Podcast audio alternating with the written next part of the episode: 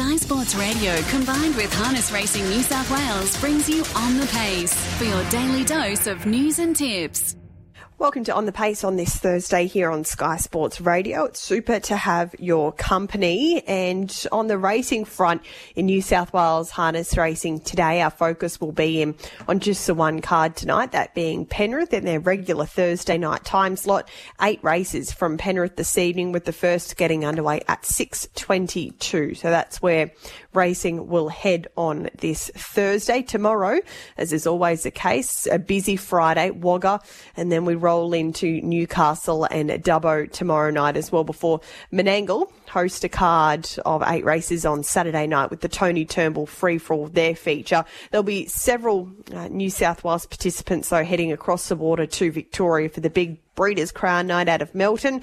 11 races in total there, 8 of them at that Group 1 status, and New South Wales will play a hand in several ways, whether it be through ownership, training or driving. So here's hoping there's a win or two amongst, and we wish everybody involved the very best of luck. We raced at Bathurst last night, 9 races there, highlighted by a few heats of the New South Wales Breeders' Challenge Regional Series, where the first of the Colts and Geldings heats went the way of Tapaganush for Steve and Amanda Turnbull. So he was successful there in 158 and 1. The second of the Colts and Geldings heats, that went the way of Royal Cruiser. He's a real talent, this guy. 156 and 8, made it 5 from 10 in his career so far. We know he ran a great third in the main series, and he came out and won the Rodden Friend Fitzpatrick, going back to 10 days or so ago. And now the Breeders' Challenge Regional Series does really look at his mercy at this point in time. He defeated the stablemate Our Goat. And in the fillies division, Bernie Hewitt was successful there as well, this time with Platinum Jewel. She rated 158 and 6. So the New South Wales Breeders' Challenge Regional Series is certainly well and truly underway, and we'll continue to follow that over the next couple of weeks. There'll be another heat at Newcastle tomorrow night as well to look forward to. We know the Inter Dominion, well, we're now only 8 days out from it getting started next Friday night at Albion Park, and we will await to see fields for those first round heats, which will be run at the mile. And with for those who aren't aware of how the series is going to be structured this year, of course, 3 heats. We start off next Friday, head to the following Tuesday. We wrap up the heats the following Saturday, and then we'll have the 7-day turnaround to the finals. It will go 1 mile for heat night 1, 2,138 metres on the second round, before stretching out to 2,600 for the third and final round, and the final also to be run at that distance. And when it comes to the short course heats, the Racing Queensland and Albion Park and all involved weren't too keen on 12 starters in the mile heat. So there basically is going to be 4 heats for the Pacers on night 1, with 9 starters, and 3 heats for the Trotters before there'll be the 3 and the 2 for nights 2 and 3, so to speak, over the middle and longer trips. I hope that makes sense. But not a full field of 12 when it comes to the short course heats, citing it as probably being the most fair circumstances if you are to draw 12 at the short course at Albion Park. So they have compressed the heat, so to speak, for night 1. But we'll have more information and more insight on that early next week. It's such a busy time in harness racing. We know the racing is elite at the moment, but it's also a busy time when it comes to the breeding industry. We know we're well and truly a few months into breeding season, with foals hitting the ground and all that surrounds that part of the industry. And there was some news filtering through in the last few weeks around the sale of Yirribee Pacing Stud. We know Yorubi has been an integral part of the breeding industry in New South Wales for many, many years. It was put to market, and it has subsequently been sold to the Picker family. And I thought it would be great to catch up with Dennis Picker this morning to discuss that, and also just get an insight as to what that will mean for Yirribee Pacing Stud going forward, and hoping that it means harness racing is going to remain at the forefront of the business, because it is such a vital part, particularly here in New South Wales. And we know the breeding initiatives that are in place in New South Wales are hoping to certainly grow that part of the industry. Dennis Picker's been kind enough to join us this morning. Good morning, Dennis. Thank you for your time and what I'm sure is a pretty hectic time in your life right now, but some pretty exciting news that I'm sure yourself and the family are thrilled with. Good morning. Yeah, good morning, Brett. It's going to be a big change. Something that we're all looking forward to, and we haven't had a lot of time to think about it, really. It's happened quite quickly, but once we get down there after Christmas, it won't be so bad as far as the stud season's sort of finished, and it'll be a little bit quieter. We just got to get some yearlings ready for the sales in Sydney and work out how the place operates and see how we go with it. So how did this all come about? Well, it wasn't really on our radar at all, and we were just advised to go have a look at the place. Obviously, it had been up for sale for quite some time now, and we went down, look, it's probably only 5 weeks ago now.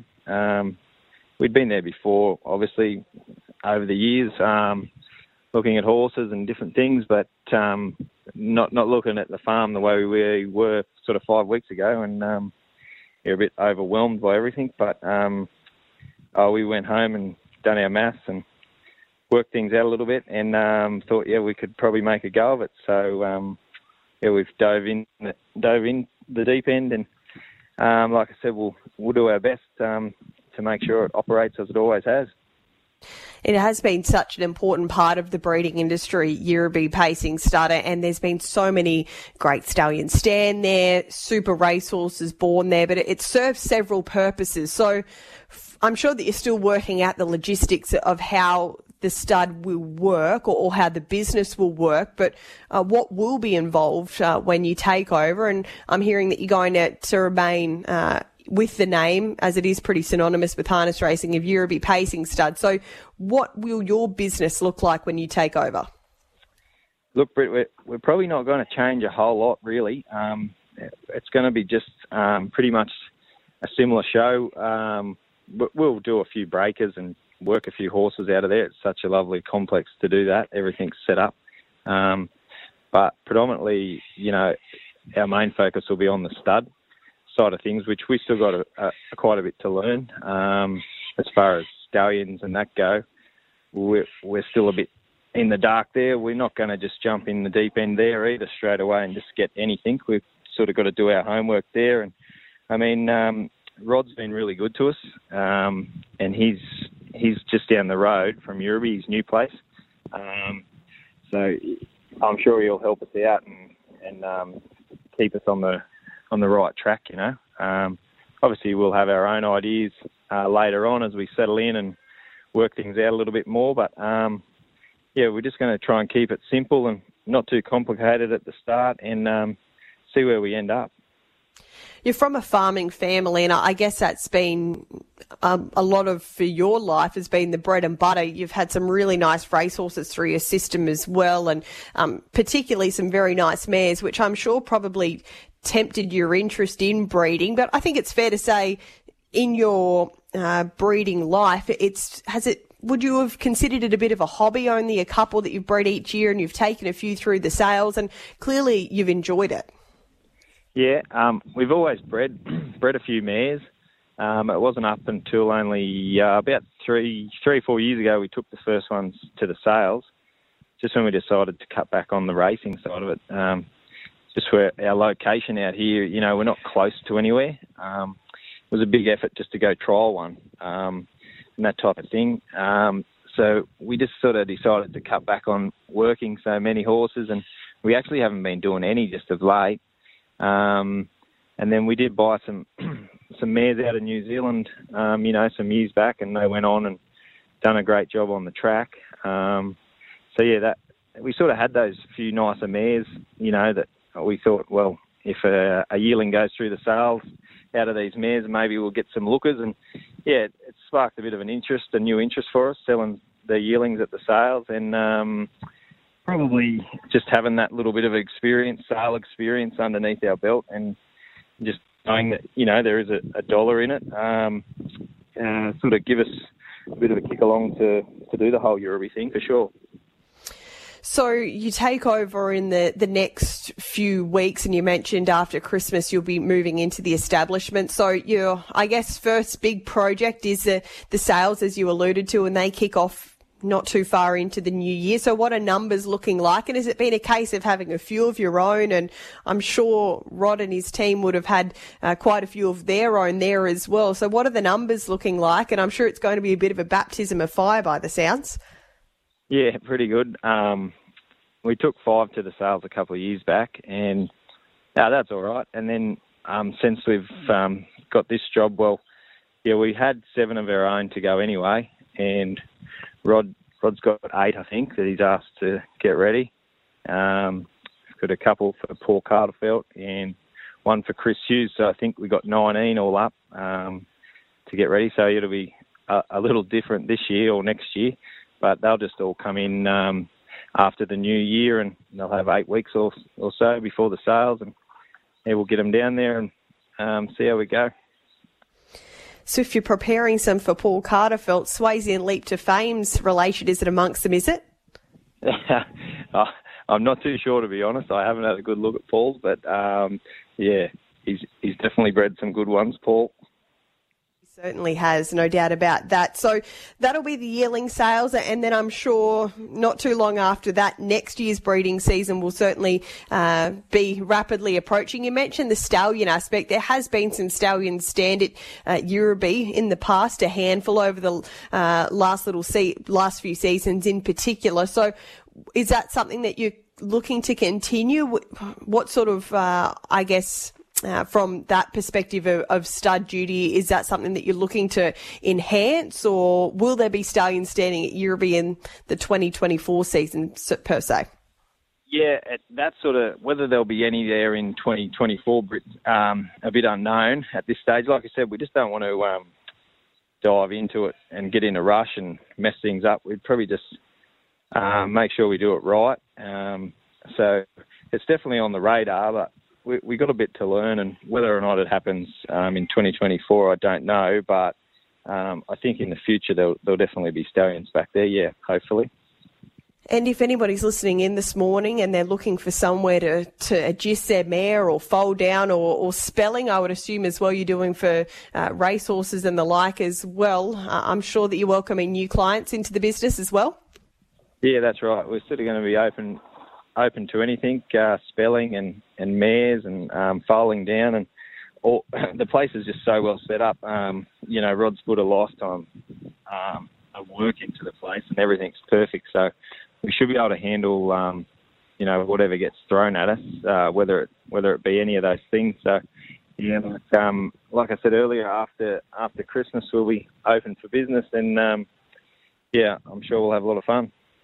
Exceptional stuff. Well, it's great to hear that the stud is going to stay in the safe hands of a harness racing family, and I'm really looking forward to seeing how it all progresses. It's such an important part of the breeding industry in New South Wales and Australia-wide for that matter. So very exciting times. Appreciate your time this morning, Dennis. Best of luck with it all, particularly at the sales early next year. I'm sure that it'll be a really exciting time for yourself and the family, and best of luck with the move as well. Thank you for joining us this morning. Good on you. No worries, Brett. Thank you. Dennis Picker joining us this morning for On The Pace. So Yirribee Pacing Stud changing hands, and in the early in the new year it will be operated by the Picker family, and it's going to be great to see it continue to, no doubt, be a very, very worthy part of the harness racing industry. It's a pretty amazing facility, a big undertaking, but so vitally important to the breeding side, particularly of harness racing in New South Wales. And it sounds as though there'll be plenty of very different facets going forward for Yirribee Pacing Stud. So make sure you get in touch with the team if you think they can help you out once settled into the new year. And sounds like a nice group of yearlings heading to the sales early in 2024 as well.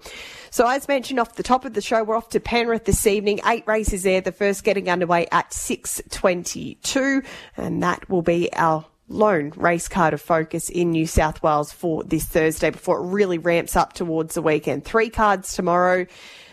Melton certainly with a focus on Saturday night, Menangle with their 8 racer, and the Tony Turnbull free-for-all. And we know, as we spoke to Paul Cochran yesterday morning, the Harness Racing Fantasy League kick starts officially on Monday. So if you're yet to pull your team together, make sure you head along to the website. And Young will have their Carnival of Cups next Friday evening. So important if you do want to head along and see the living end, as well as many other great musical acts alongside a super night of harness racing. Head to the Carnival of Cups website, register your interest. It is a free event, but it is a ticketed event, so you will need to register your interest.